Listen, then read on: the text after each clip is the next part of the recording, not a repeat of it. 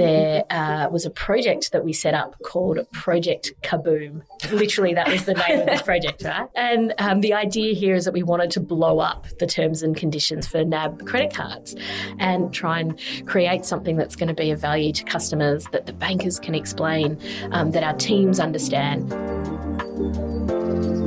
Our guest today is Madeline Oldfield. Over 20 years, Madeline's career path has taken her from IT to management consulting, digital transformation, to a JD Law degree, and now, in a way, back to where it all began. Madeline is now at Google, where she heads up partnerships for Google Chrome browser, web platform, and privacy sandbox across Australia and New Zealand.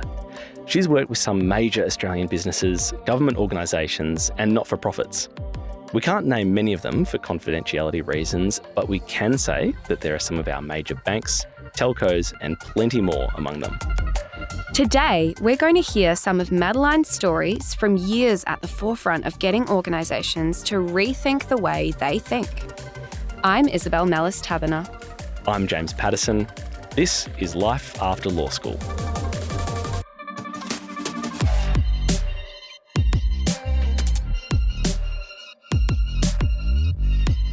So I've mentioned some of the positions you hold, but I want to start by asking how would you describe what you do and who you are?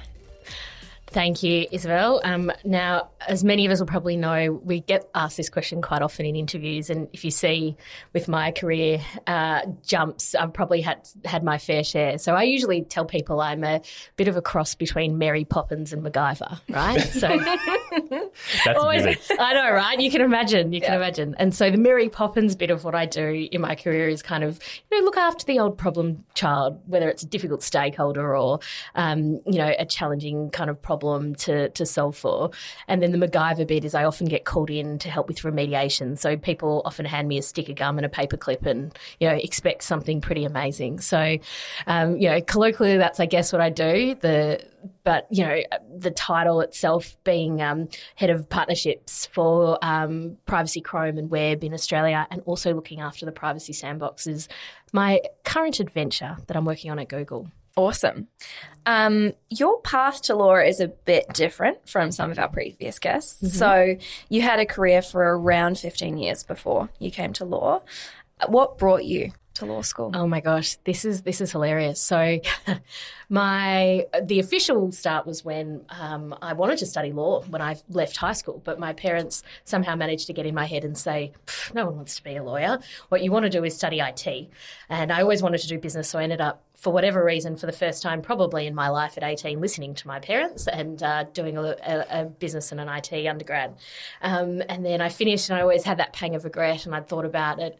And I was working at the time with Department of Justice, and we got some exorbitant bill from the lawyers, you know, several hundred thousand dollars. And I was just, uh, again, working on sort of major procurement and contracting projects. And I thought to myself, as the sort of program manager, there's got to be a cheaper, better way to do this. So I somehow managed to write the business case to the powers that be um, to sort of encourage them to fund, you know, some of my law degree. And that's basically how I started kind of frustration at getting a legal bill and just doggone Yeah. kind of stubbornness of if it's you know if they can do it i can do it and that's what started me on the path There's nothing like, so we boil it down and it was spite. pretty much There's, yeah, spite is a powerful force to get and you to a make really a good change. motivator like that kept me going for a good 18 months every time i got that bill i tell you And then, and then it wore off. and, then it wore off because and and my role changed Mm. and then i started to think actually some of this content is really helpful. All of a sudden by telling people i was studying this law degree folks were interested. You know i was working then i moved on to working at one of the banks and they were rolling out a major regulation project around anti-money laundering um, customer due diligence or aml cdd compliance. And all of a sudden I had this law degree where I could do statutory interpretation. Not well, let's be honest about that part of my skill set, but well enough that I could actually read through the legislation. Uh, I think I was also studying trust law at the time, and I kind of identify this pretty big gap in how we were thinking about things. Um, and I was as surprised as anybody because I didn't think anything in trust law would stick, but lo and behold, it does. And so, yeah, managed to rethink kind of what that would mean in the context of a bank and have to explain it to folks who had absolutely no idea what it meant. So it was kind of my power moment. And all of a sudden, those little motivators just kept me going about the application of what I was studying in a real world context. And I was like, oh, this is good. This law degree is paying for itself. I liked it. it Amazing. Good. I do love asking our guests, you've named a few subjects in there. Mm-hmm. You know, favourite subjects, favourite lecturers, yep. you yep. know. Yep. Do you have any that you still think about or you still kind of oh, reflect on? Look, if anyone has thought about doing the mediation A, mediation B, to this day, without question, the best thing I did, not just even at law school, but probably in terms of professional development that I've ever done.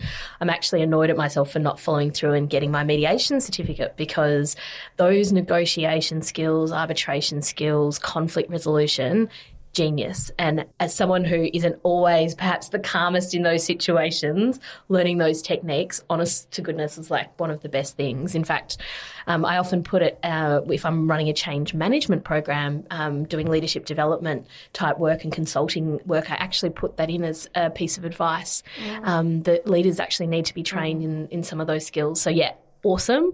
Uh, and my surprise subject, believe it or not, property law. How really loved it. Really? Couldn't stop. Now, I don't know if it's just because secretly I wish I was a property mogul. James there, is looking at me very uh, interested. There's a backstory to this because in our previous episode, that was one of our guests' pet hates, no. and and oh, because and she failed it.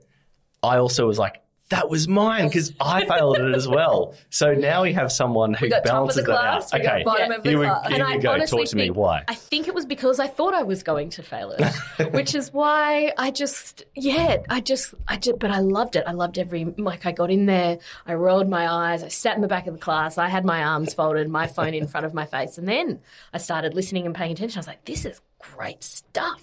All of those like easements and covenants and rules and common law, and then there's the statute, and it just made my head explode. And then I think I'm, I think we may have been buying a, a house at, around about that time, and I actually paid attention to the contract, 130 odd pages, and I was right in there. So um, I don't know why that was the one of the favourites, but it was really useful. On the flip side, the, the subject that I thought I would not only excel, but be congratulated for my brilliance, I barely scraped by. And I don't know if I should names. admit this. Go, yeah, go Ready for, for it. this? Contract. Oh, A and B. Yeah. yeah, interesting. Yeah, I was. My job was procurement and contracts. And here I was, yeah. really struggling with contracts. I think that I think that kind of illuminates the gap sometimes between what we learn yes. and what we put into practice. Absolutely. Um, yeah, I think that's absolutely it. Because I wanted to break all the rules, right? Yeah. Like that yeah. was that was one of the reasons I took that subject. I wanted to learn it so I could bend and bend the rules, maybe not break them, but certainly bend them. And I always had this theory about agile ways of working, which is something we do a lot in consulting. And any of these large organizations are changing their kind of internal ways of working to orientate towards more agile ways. So, more, you know, faster cycles, different ways of thinking about how to produce um, value for customers. And one of the drawbacks um, in practical sense is, is the way in which we structure legal contracts because they're usually framed over a much longer period of time time, particularly in you know the early days of tech, multi-year, multi-million dollar large contracts where you don't see a lot of value in the early stages. You sort of wait to the end years, and then we, what we found, kind of you know, um, in sort of an industry perspective, is that just wasn't working as an approach. So hence the agile sort of grew in popularity as a way of working but the contracting mechanisms haven't kept pace. Mm. And so this has been a really interesting thing to explore. And certainly in Victoria, we're looking at um, you know different ways of using agile thinking to embed it into ways of structuring contracts for you know large scale transformations and IT projects. And how does that how does that work in a practical sense? So can you run us ah, through a project certainly. that you've worked on?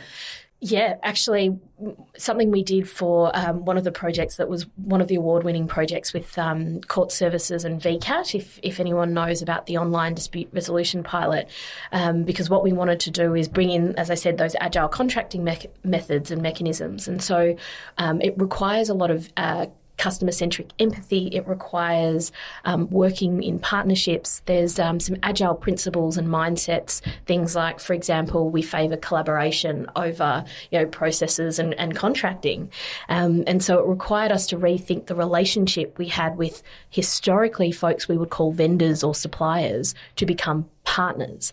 And as as lawyers, I guess sometimes there's that slightly antagonistic approach to a contract. I want to win on my side. I want to advocate for my client, um, and it sort of tends to be very inwardly focused. I think that what we were trying to do on that project in particular was really um, look at ways of partnering better, where there's a win-win for both sides. So um, again, um, certainly I know Victorian government has actually looked at agile contracting and agile procurement as part of some of its um, initiatives to reduce red tape, um, be able to get you know greater value for both the the government side, but also their potential partners.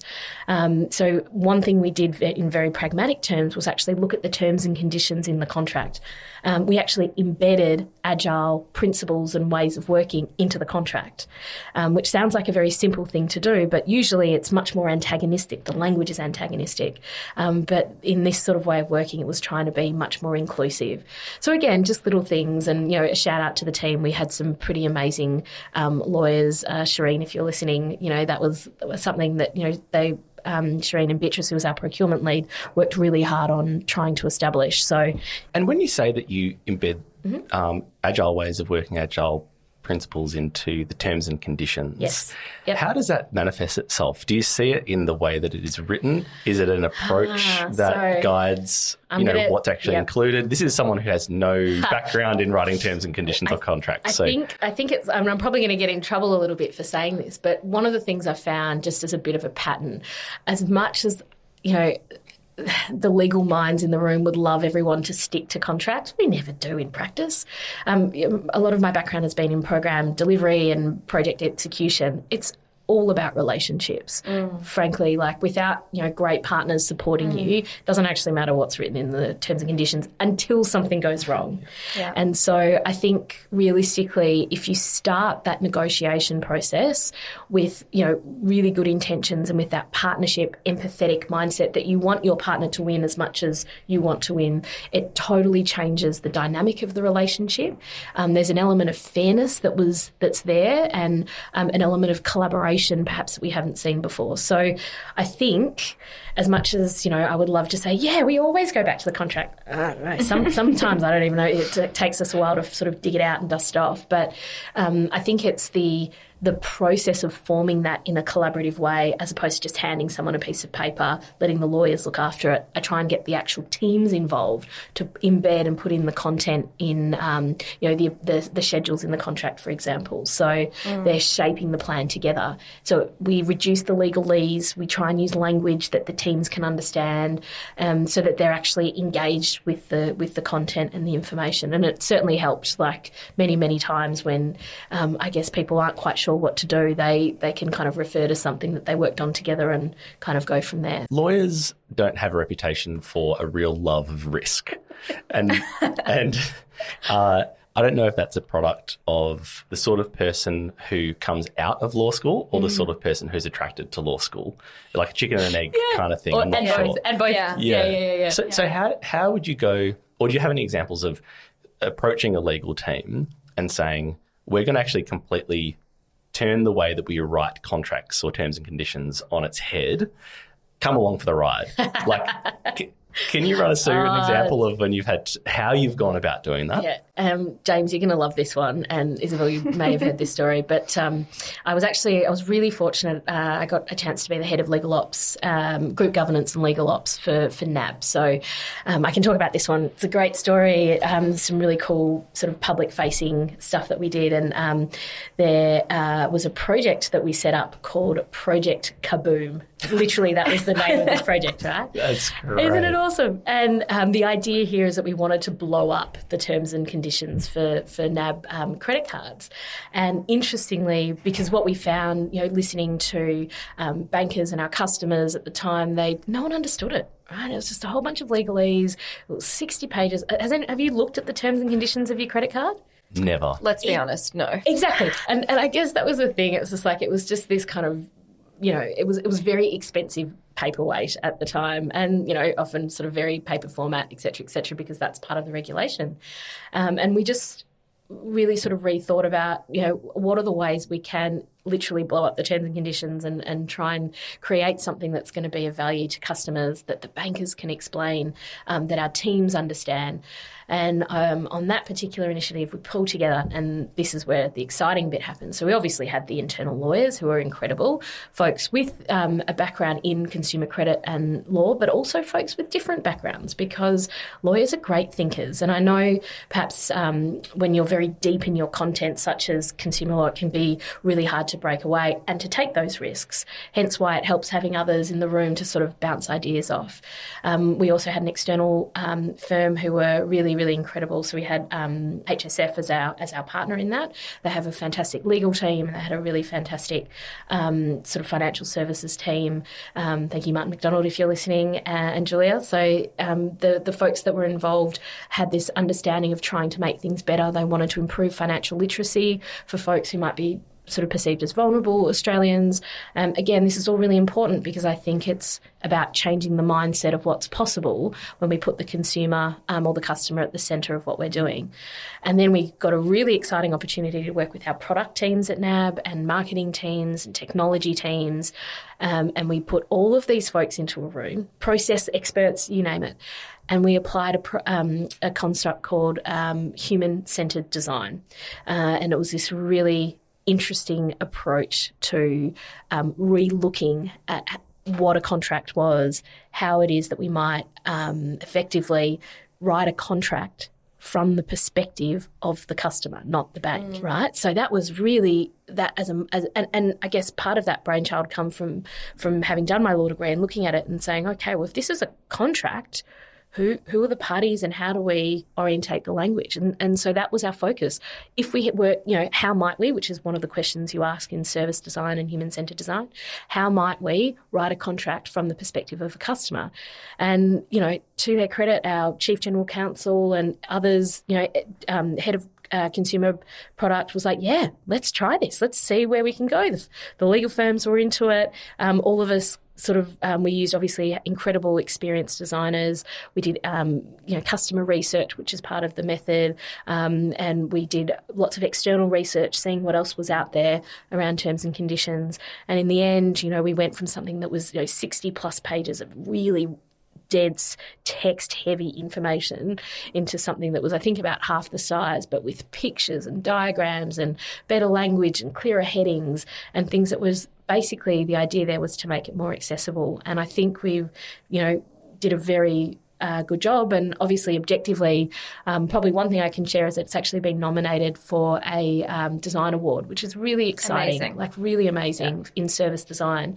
Um, who who would have thunk it? You know, you can get legal teams and and service designers and tech folks and product teams sitting in a room together, mm. really rethinking um, the way in which we you know present legal information to make it more accessible and more engaging for people. And I don't know about the rest of you, but yeah. I'm a credit card holder, so yeah. I want it to be easily accessible. Yeah, absolutely. Right? I think you've mentioned a couple of like key phrases there.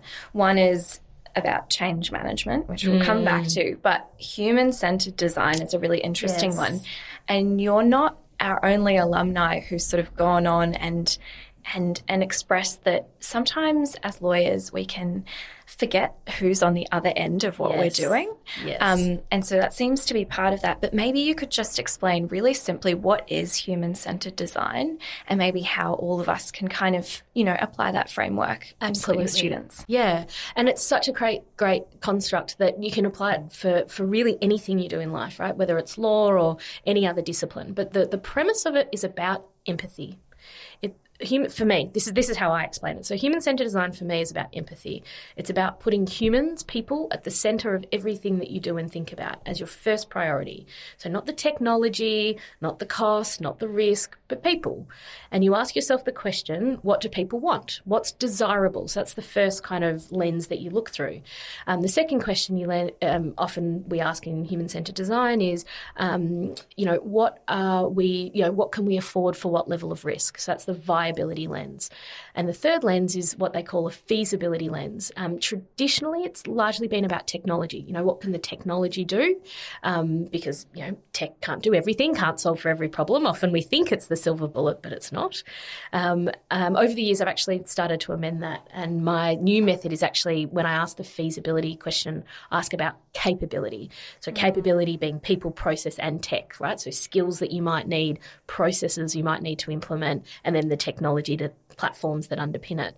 Um, and I guess those three things desirability, viability, feasibility it's about finding the balance of all of those three things, having empathy for the humans and human actors in a particular context so that you can hopefully get to a win win for everyone mm. by balancing those three elements. Yeah, we, we have this unfortunate assumption that empathy is kind of a soft or yeah. vulnerable emotion no, instead no. of it being this really productive way to work better with other people. 100%. And ultimately, we have to remember that the law is there to better people, to make our lives better, to make it fairer for others, to ensure that we, you know, as a society can function with, you know, rules and frameworks that make sense and can be as fair as possible to everyone. So why why wouldn't we look at frameworks to make that kind of legal practice as fair and and you know um, human centric as possible? Mm-hmm. Again, you know, we might get caught up in a piece of legislation, we might get caught up in legal process, and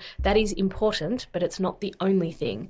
And I would be encouraging folks who are looking at at the problem space that they're they're in at the moment to just try it. Try and put people at the heart and at the centre. Mm. Put the mm. people questions first. Start with humans and just see see if you get a different result. See if you can ask different questions that lead to a slightly different outcome. I think um, yeah, it's it's important to do that so that we don't lose focus. We don't lose perspective about what's important. Yeah.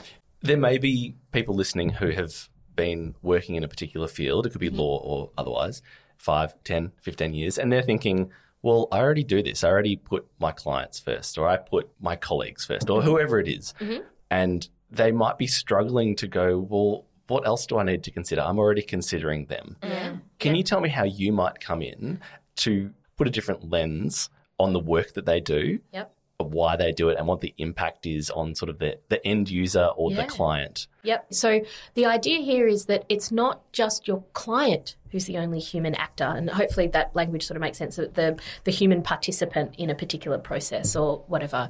Um, and so when you, again, this has a whole discipline around it, by the way. I'm, I'm probably not doing service design full justice, but the idea is that you understand um, an ecosystem and all the players in the ecosystem, all the stakeholder groups.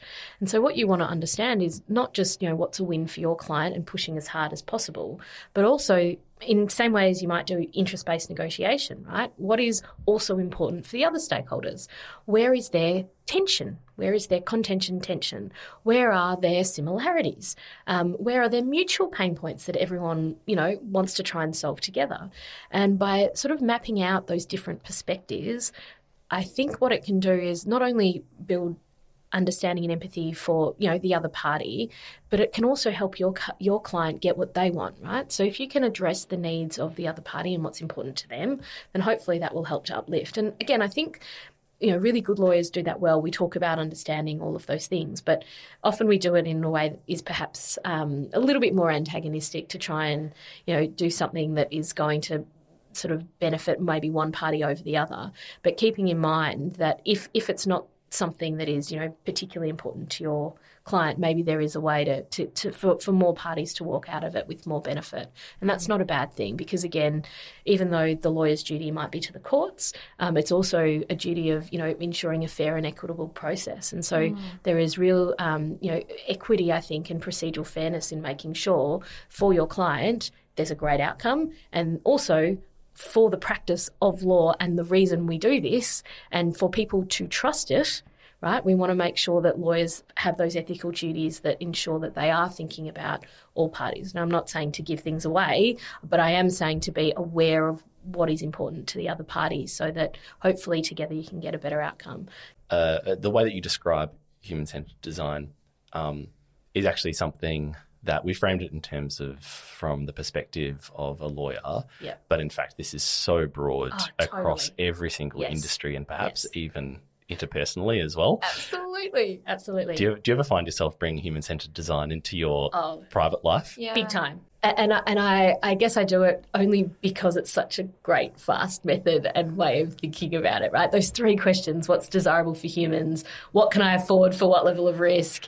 And like, can the tech do it or can the feasibility process do it? I'm, I'm struggling to think of a good kind of personal example, but um, certainly whenever I walk into a business, it's the first th- it's the first three questions I ask myself when I'm trying to scope a problem, um, and you know, and we talk about it from lawyers' perspectives, thinking you know maybe they're working for large law firms or in house, but also policymakers, right? So for those who might be interested in taking that sort of government and policy path. What an awesome way to understand the policy landscape. What an awesome way to really understand the needs and balance the needs of all of the parties. Um, you know, certainly something I, you know, with the work that I'm doing at the moment, we're really interested in what the ecosystem looks like, because in order for us to be successful, um, particularly with Privacy Sandbox, and we'll talk about deprecating third party cookies, which is a really big deal. Um, in order for us to be successful, we need our entire all the partners to be successful. Um, it only sort of one for all, for one type kind of thing, but it, it, it is um, as much of a cliche as that that is. I, I really firmly believe that with this kind of more connected way that we work today, exist today, live today, we want to have um, principles of sustainability. It doesn't help if one party gets everything and, and there's nothing for the rest of the ecosystem. Um, so some of these design principles are really important. And again, I've applied it in a context of something as boring as reporting and information to legal design, um, uh, technology design. Obviously, that's sort of it's comfort space and home home space, but it can be applied pretty much in every context. So About half of the graduates from law school don't go on to practice law. Um, aren't we smart? That's right. So there's, and that is, I guess, uh, what is behind this podcast. That there's a lot of people who are either at law school considering a either a non-legal career Yep. or a career that isn't focused on working with a big commercial firm. yep, yep. And there's also people who do go through a career change, um, like all of us will have major career yeah. changes. Yeah. So being able to apply that way of thinking to every industry, you know, every environment you find yourself in is really important. Absolutely. And Yeah. and this is the thing and, and many people talk about this in terms of their own career and professional development. Um, it really is up to you. As much as I would love to say that companies kind of encourage you to do it, uh, not in my experience. And I've always every year I set aside um, a personal budget to make sure that I'm funding more and more professional development. I'm really fortunate I work for a company that does obviously fund it, um, some of that, but I also invest in myself. So that's one step if you can afford to do that, a really great way. Um, there's lots of really good free resources and free courses. Um, I know that IDEO.org um, have a fantastic free field guide. I call it my Bible of human centered design, right? 150 pages of pure gold information. Love it. Really, really useful. Um, they'll take you through some case studies of, of how they've applied human centered design for really gnarly, really gnarly problems, you know, um, sustainability problems or um, drought problems. It could be sort of everything and anything. Um, and, you know, also um, there's some great courses in, in Melbourne for those who are based here and in Victoria. Like I know General Assembly run really um, cool courses on um, you know design thinking and human centered design um, for sort of professionals. And so again, I would encourage everyone to to at least try these things, branch out a little bit because it is absolutely applicable. And what's more important is I think you'll get a lot more enjoyment about certainly I did and the people I worked with by doing what you do but in a fun way. So we used to have this commitment for the project teams that I've worked on is I want everyone to come in to work to have some fun. Why not? We spend so long there, right? And and again by doing different courses and being involved in, you know, um, different professional development opportunities just gives you a chance to I don't know try different things, get outside your comfort zone. Again, another cliche, but make it okay that you can do that. And even if you are sort of in a in a big firm, they're, they're doing really great things around innovation. If you're in house, um, go and talk to teams outside the legal team, right? Go and talk to the project teams. We love talking project teams. We love talking. so come talk to us about agile. Come and talk to us about design. Um, and then for those who are thinking, uh, you know non practicing lawyers, I guess, it's really only non practicing to the piece of paper. It's only non practicing, in my experience, for the people who understand what it means to be a practicing lawyer. Mm. The rest of the world, they just know that you have a law degree. They don't. They don't care. They don't. They don't. It's kind of irrelevant. Um, I sort of laugh. Even often today, I'm introduced as a lawyer. I'm like, I, am not a lawyer, and then they just shut me down. Like, you've got a law degree. I was like, technically, uh, you're a lawyer. and so you kind of have to wear that badge with pride. And the cool thing is, you never switch it off. I never, I can't switch off the information, the knowledge that I know, yeah. having done yeah. law degree. Right? This, this, is exactly what I wanted to ask you. Um, you know, for those students who are listening to this and sort of, you know, hearing your amazing journey and being in awe like us. Um, what's your advice for them? What's your advice for current students who are thinking, I don't know how I would get to where Madeline is? My other question is you're mentioning a lot these what we'd call human skills or some mm-hmm. people call soft mm-hmm. skills that mm-hmm. you've that you've learnt in your law degree and taken forward. So I think it's important to, to note that even though you're not a practicing lawyer, your law degree equipped you with all these skills yes. that you've taken forward absolutely. with you. Absolutely. Absolutely. So, okay, to the question on advice, the first thing I would say is you probably don't want my path it's exhausting and it's confused and it, I run around a lot. Um, what you probably want is your own path. And so, um, you know, a lot of people would, would say, you know, in terms of the, the, the sort of questions to ask yourself is what do you value in life? What's important? What interests you? Right. And my other piece, I guess, of personal advice is I, I always say yes and work it out later. I tell people I, I suffer from overconfidence, which is basically what's led me to be able to do a lot of these things. I don't actually know what I'm doing at the time. But guess what? You learn. And so, you know, having that skill of overconfidence is really useful because if you're confident, yeah, you might be a bit arrogant or, or what have you. But if you're overconfident, well, you're beyond that. You just have full commitment to your own abilities and it doesn't matter what's thrown your way. I, lo- I love the idea of saying yes and working it out later. Yeah. Because I think that applies to personal life, to, to your career. If you wait until you're ready, yeah you're not oh, going to say ready. yes. You're not going to be ready for, in some cases. I am not ready Absolutely. for any of the projects I've ever done. Love it. Ne- still yeah. not ready for yeah. Yeah, I, I, I understand right? that. Absolutely. It, it's, it's important. I would say this though, I think saying yes, but also trusting your gut. Yeah. And I think that's the thing I've learned as I'm getting a bit older is is really trusting my gut to say, you know, are these people I want to work with? Is this a mm. leader that I'm actually going to trust? Mm. Um, if something like you know loyalty is important to me, so I make sure that the people that I'm working with share that sort of value system. So again, really sit down, ask yourself what you value, what's important, um, make that decision, talk to your gut, not just all head decision, but bit of heart decision, and see where it takes you. Yeah. Pretty interesting places, no doubt. So the other the other word that you've used a few times is change management, mm-hmm. um, and that may be familiar to some of our listeners, but some people might not quite understand that we don't really have time to, to delve into the I massive know, topic I of change know, management. I but I want to touch on it and touch on how we can have better attitudes to change, particularly over the last couple of years, and particularly working somewhere like Google where you're leading change. Yes. Um, can you tell us about how we can sort of reframe change as a positive thing? Oh, yeah. And such a great question because I think anyone who's about to step out into the workforce or is already in the workforce will know Ugh, another cliche, but here we go. Change is a constant. It's the only constant um, among death and taxes, right? So I think, um, and, and just sort of uh, picking up on points earlier about some cool resources that folks might want to follow up on. There's this great industry um, framework around change management. It's called the ADKAR model, um, developed by ProSci.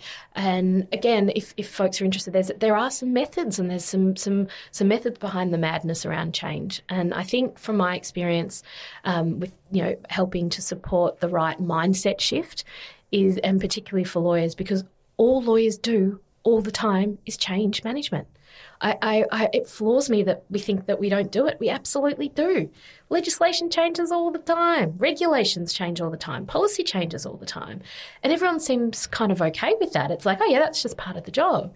But when it comes to maybe sort of weathering the storm of a personal change or a professional change, sort of outside of a, a, a legal change, I, I, see different mindsets. You know, it's a new IT system that's going in, or you know, um, you know, there's a leadership change or something. I think if um, you know lawyers in my and I, this is going to be a bit controversial. I also think lawyers are great at managing risk. They, they, you know, it's embedded in the DNA in the sense that you're able to look at, we're able to look at something and weigh up pros and cons, um, trying to get to the best best path forward. Change is a bit like that. I think there's a recognition and understanding that, you know, we are wired as human beings. Change, again, is also about human beings, right? First and foremost, before methods and processes, it's always going to be about humans. And ensuring that we have empathy for people who might be at their kind of cap of, of things that are changing. For example, it's not just the change that's happening in the workplace, um, you know, with a leadership change or a new system or new legislation change. It's also the fact that someone might be moving house.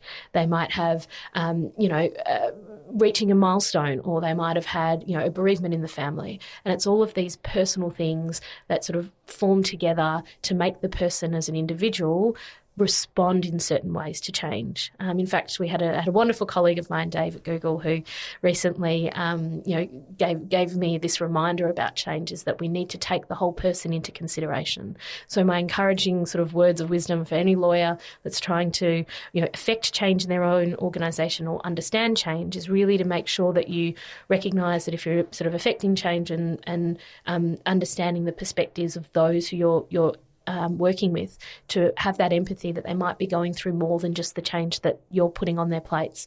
And then vice versa, have the confidence to articulate if you're at your capacity for change. Mm. Look for help, look for resources, look for support. And that's okay. That's a good thing. If anything, it'll make life a heck of a lot easier for the folks who are trying to roll out the change, right? Yeah. So acknowledge that, be aware of it, be honest about it. And I think, you know, with, with that honesty comes new opportunity for appreciating and, and, and really embracing whatever uncertainty and ambiguity is, is coming our way. Madeline, I'm really excited about the fact that we have someone from Google here. um, so, so we have to ask the question. Yeah, yeah. Google is obviously, I mean, for, for so many years ahead of the game on everything. Mm. What are you seeing from your perspective in terms of legal changes on the horizon? Absolutely. There are some really, like, now is such a fascinating time to be, and I say Google, but really anything that's related to digital tech. Um, I don't know if folks are aware of this, but there is a huge, huge review going on around the Privacy Act and the privacy reform. That is a massive thing at the federal level, right? So, but of course, federal, it'll have impacts for state and vice versa, right? I know this because I have a law degree. Um, and I guess, um, you know, I'm, I'm really fascinated in how we are going to be defining what is privacy because we all know we don't have a right to privacy in Australia or in mm. Victoria, it doesn't exist. And so um, the future of privacy and data and defining data and what it means, defining what is personally identifiable information, and all of these concepts that are wrapped up with um, how we interact in the digital realm is really interesting and scary. We don't have the answers to a lot of these things.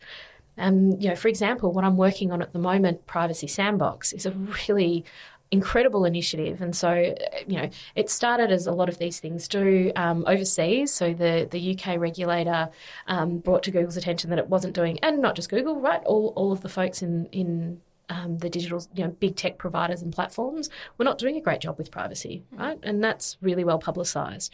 And so um, Google made some commitments to uh, remove a, a, technology that has been in place pretty much since the birth of the internet, right? So 25 years, we've all used it. This little thing called cookies. Mm. Don't know if people know, not the chocolate chip variety, the tech variety. it's delicious as the chocolate chip variety are. Um, but the, the idea here is that for the first time ever, we're going to be removing some of the technology that sits behind tracking people with cookies across browsers. Now, again, for those who may or may not know, when you get ads that pop up on your browser that are hopefully hopefully accurate to what you know, your interest would be, it's because some of the technologies are using um, ads technologies are using cookies. Now, imagine what could happen if we switch that off tomorrow. which of course is the reason why Google is taking a very different approach in how it wants to to look at this. Because um, here we've got a technology again that we've been using since pretty much the early days of the internet. We are looking for other ways to introduce privacy preserving tech that will also and, and, meet all of those new privacy obligations and hopefully go a bit beyond that, right? We want to kind of do more because it's the right thing for consumers. Again, we want the ecosystem as a whole to mm. do to do better and do more. And so this is our opportunity um, and this is why I like the Sandbox initiative. So, what Google has done is set up um, almost like a, a, testing realm. It's all public anyone and everyone can participate, whether you're a policy mind, whether you're a developer, um, and I hope there are some developers on, on this call, um, whether you're in you know a digital marketing space, whether you're in a legal team who you know works closely with the digital marketing team, right? Now is the time to shape the design work about how we want to shape the internet um, in a cookieless world, as we like to say.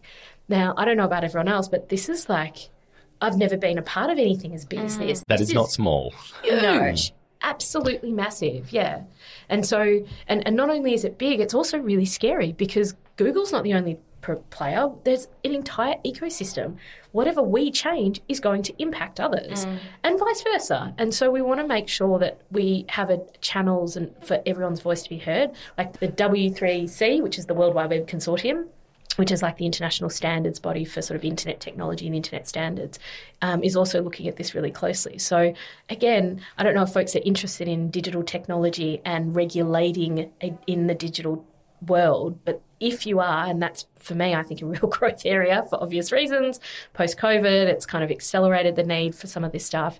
Now is the time to really start exploring how an ecosystem of players need to come together in order to shape not just regulation, but also technology design fascinating space. Mm. Really interesting. It's so full of potential. Oh, so exactly. full of potential. And and I, I actually had a colleague of mine at Google who said something that completely changed the way I thought about privacy. So I'm don't tell Google this, but I'm, I'm one of those weird kind of Luddites who really are about tech, right? My phone's, you know, forever years old and, and so on and so forth, uh, which is ironic considering I do digital transformation and change management, but a story for another day. Um, but, but, and, and so I take quite a conservative view to privacy, right? I, I try and craft a digital identity of Maddie Oldfield that is quite different to perhaps some of my um, physical sort of information. Whereas I have a colleague who said, Maddie, I just want to, I just take it all. They can have all my data because the more data they have, the more accurate the ads will be. I'm actually going to get things in return that I want. Um, take it. I've got. I don't. I don't really care about it. And I'd never heard anyone voice that perspective. And so for me, I was like, oh wow, this is a real journey here where, mm. you know, and maybe that is where we become as a society over time. I don't know. Maybe we become more conservative. But I think what it's about right now is getting those voices heard, coming mm. through the public forums and the public channels to shape a future that we actually want to participate in that is going to balance, win win, hopefully, the needs of, of of you know all the key stakeholders in and and players in the ecosystem. So all of you, I would encourage you to yeah go go explore. I'm you know happy to send some links out and yeah. you know, have a look at Privacy Sandbox, some cool little videos. Get get your tech geek on and see what you think. Well, we'll definitely yeah. get um, some resources yeah. that we can add to the show notes for awesome. this episode. Awesome. Um, there's there's so much more to explore with you. Um, I feel like we could do multiple episodes. yeah, and maybe I feel we like there's to. a two-parter coming. Absolutely. No commitments, but that's how I feel at this stage. I know we didn't even get a chance to talk about ODR, which I still think is one of the coolest things we've ever done in the yeah. legal context. Well, I think you're going to have to come back and do another episode perhaps, on that. Yeah, absolutely. Yeah, yeah, yeah, um, Madeline, I know you value your privacy, uh, but if there is any way um, that people can look up more information about you or find some projects you've worked on, Oh, uh, yeah, whereabouts yeah. can people find you? Absolutely. So um, oh, I do. I have a, um, a, public presence on LinkedIn. So that's obviously a, um, you know, if anyone's in the workforce, they've probably heard about it. But yes, feel free to look me up on LinkedIn if you've got questions. Um, I've, you know, put up a few um, thing, you know, projects I've worked on. For example, um, if you're interested in learning more about human-centered design, Service Blueprint, um, I was, we were really fortunate. Uh, we won an award uh, in 2019 for the VCAT ODR pilot, and I had an opportunity to also submit a um, journal article for the MIT Computational Law Report, which is pretty cool, right? Amazing. MIT. Um, we also got a chance to speak at Harvard on this topic as well at Harvard Law Schools. I mean, it's no Monash, but you know, it was it was it was good that It's- um, I hear they're fine. I know, uh, yeah, they're, they're okay, they're okay. But again, it's just you know the places that you know these these types of experiences can take you are sort of endless. It's just honestly, you know, get curious. Start exploring, start finding things, start going down the Alice in Wonderland rabbit hole and see where it takes you.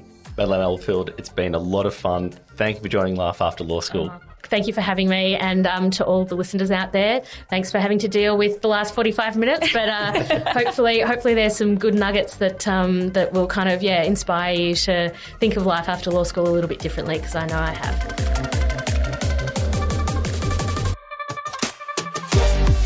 A big thanks to Madeline Oldfield from Google.